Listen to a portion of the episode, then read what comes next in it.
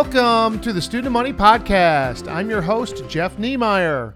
The mission of Student of Money is to help you achieve your goal of financial freedom through entrepreneurship, investing, real estate, and personal development. So, yesterday, the Fed announced that they're going to raise the interest rates 75 basis points, which is 0.75% in uh, normal speak.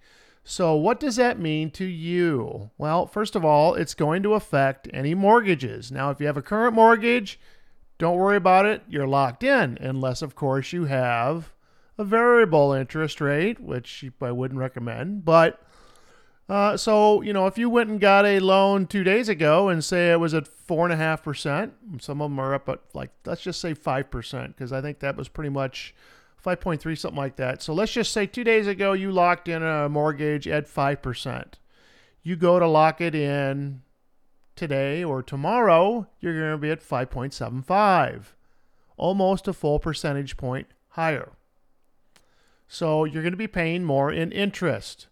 So the Fed rate basically controls the interest rates when the Fed and the banks lend each other money. So therefore, when they lend you money, the rates are higher. Okay? So mortgages, car loans, business loans, just about everything that you would do. And you know, if you're a business and you have a line of credit that you use to pay, let's just say payroll every 2 weeks or whenever you do, it's going to affect everything. And so, why are they doing that? Well, the answer they gave us was they want to slow down your spending. Now, why would they want to do that? And how exactly does that help gas prices, food prices, and everything else that's gone sky high? Because what what they do over the last few years with COVID? Put a lot of money into circulation, right? So where's what's that money doing out there? People are spending that money. That money is in circulation. It has a certain velocity, as they like to call it. Well, when that velocity starts getting out of control, and there's what more more spending, more using, more they want you to slow down. Okay? And slowing down is going to a so they do that by they they're basically a one trick pony. They do that by raising the rates. And that's really the only tool they have in their toolbox is changing the rates. And we were getting dangerously close to them getting to almost zero. And in places like Japan, they had negative interest rates, which we never got to here in the United States. And I'm not even sure what that would look like. But um, we were getting dangerously low, so close to zero that they pretty much the only thing they could do is raise rates. So they think by raising the rates that it's going to help inflation. And I'm here to tell you, I don't think so. Slowing you down and slowing down your spending is not going to lower your gas prices. You know, um, more refinement, more U.S. oil, things like that are going to create lower gas prices and lower energy prices, which will bring everything down. It'll bring food down. It'll bring your heating and cooling down. It'll bring the price of lumber down. Whenever you can get lower energy prices, that's going to lower the prices on everything. So, um, sorry guys, interest rates are up, and there's really, we're just going to have to suck it up and deal with it. Okay. So, and of course, this is also happening at a time when the stock market's down, Bitcoin's down. Everything is kind of starting to either level out, go up or go down, but it ain't good. What is the one thing that's still pretty solid yet? You guessed it, real estate. So that's what we're going to talk about today. So, as you know, I own a lot of real estate. Um, I've also owned several businesses as well. But today I want to take a look at why real estate is the thing that I love best, and in my opinion, is the best investment. All right, so the first thing right off the top that I always talk about is cash flow. Ding, ding, ding, ding, ding. Because cash flow is king. And what provides cash flow? Well, definitely real estate, rental real estate provides cash flow. Businesses provide cash flow. If you have intellectual property, you can get dividends on that. That's some cash flow for you authors out there. Um, and then, so yeah, royalties. And then uh, dividends, dividends on stocks. But those are typically very, very small, very, very low compared to the, the stock price. So if you've got Procter and Gamble, if you've got uh, Quaker Oats, if you've got some of these other uh, food stuffs type things in retail, some some of those things, um, finances, banks, bank stocks provide dividends, things like that. And then there's things called annuities, which are a life insurance product that I don't really talk about and I really don't like. I consider annuities a bad investment, but I know a lot of people have them out there because there's high commissions on those things, so they like to sell them. So if you got an annuity, my recommendation, cash it out, get rid of it. Put your money somewhere else uh, other than annuities because the only one making money on those is the people that sold them to you. All right, enough about that.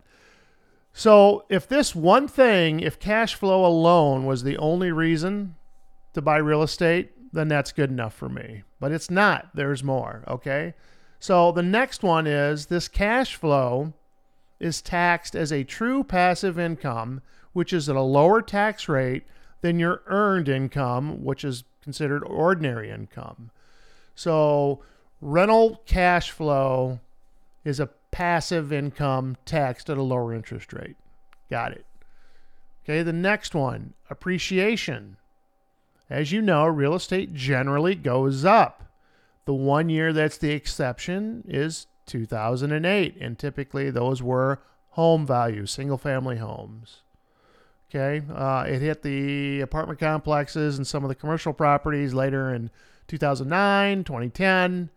Um, so, yes, they can go down, but generally they go up. So, I do not invest for appreciation, but for me, it's like a free throw. It's like a value. It's just like, hey, that's great. Um, you know, I don't count on it, but it's nice that it happens. The next thing is number four is depreciation. Depreciation is awesome in real estate. It is a phantom expense that the IRS allows you to deduct that reduces your taxable income from that cash flow. Better yet, and we talked about this in a previous podcast, if you can take the professional real estate investor status on your taxes, you can use that depreciation to reduce your earned income for you and your spouse. So if you do have a day job or if your spouse has a day job that has earned income, that depreciation can also go towards that, but only if you can take the professional tax uh, real estate investor status on your taxes. All right, so number five is going to be leverage, which basically means you can get a loan to buy real estate. And what other asset class can you get a loan to buy?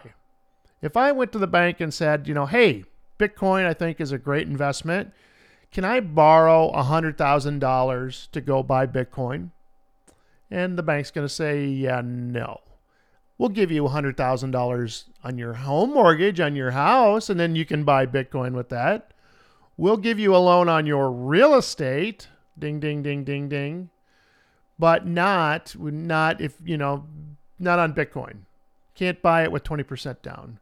And also your gold, your silver, precious metals, they're not going to buy, they're not going to give you a loan in order to go buy those things stocks. You cannot leverage those.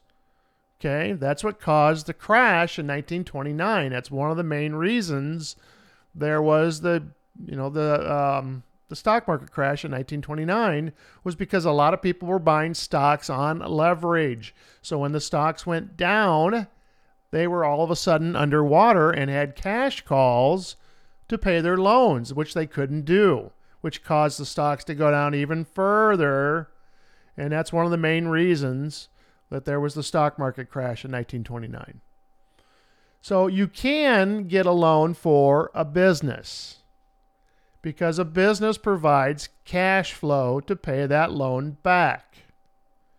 but typically the terms are not as good as they would be for real estate.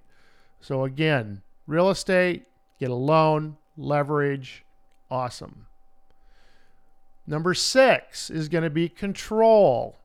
You can control your real estate. And what exactly does that mean?